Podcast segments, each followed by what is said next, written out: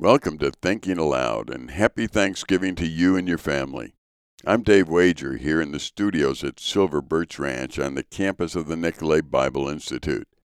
1 Thessalonians 5:14 to 18 says, "And we urge you, brothers, admonish the idle, encourage the faint-hearted, help the weak, be patient with them all. See that no one repays anyone for evil for evil, but always seek to do good one to another, to everyone. Rejoice always. Pray without ceasing. Give thanks in all circumstances, for this is the will of God in Christ Jesus for you. All of us have much to be thankful for.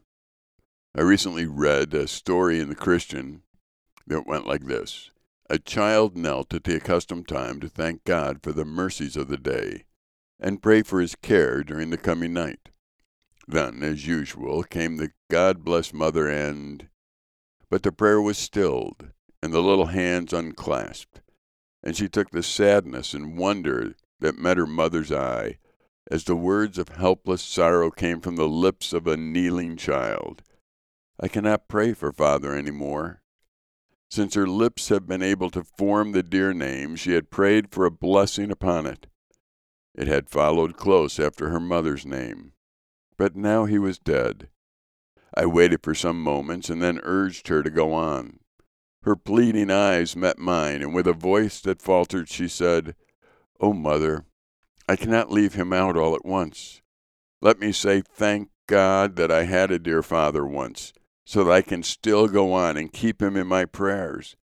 And so she still continues to do, and my heart learned a lesson from a loving ingenuity of my child. Remember to thank God for mercies past, as well as to ask blessings for the future. So often we're wrapped up in the tragedies of this day that we forget God's faithfulness throughout history. God is faithful. That's one of the things He is. And if you take time today to look for His faithfulness, you will see it. Perhaps your family can spend some time today looking back and thanking God for His faithfulness throughout history, in your own family, in our nation, in the world, Perhaps, even like this young lady, there is an empty chair today at your Thanksgiving celebration.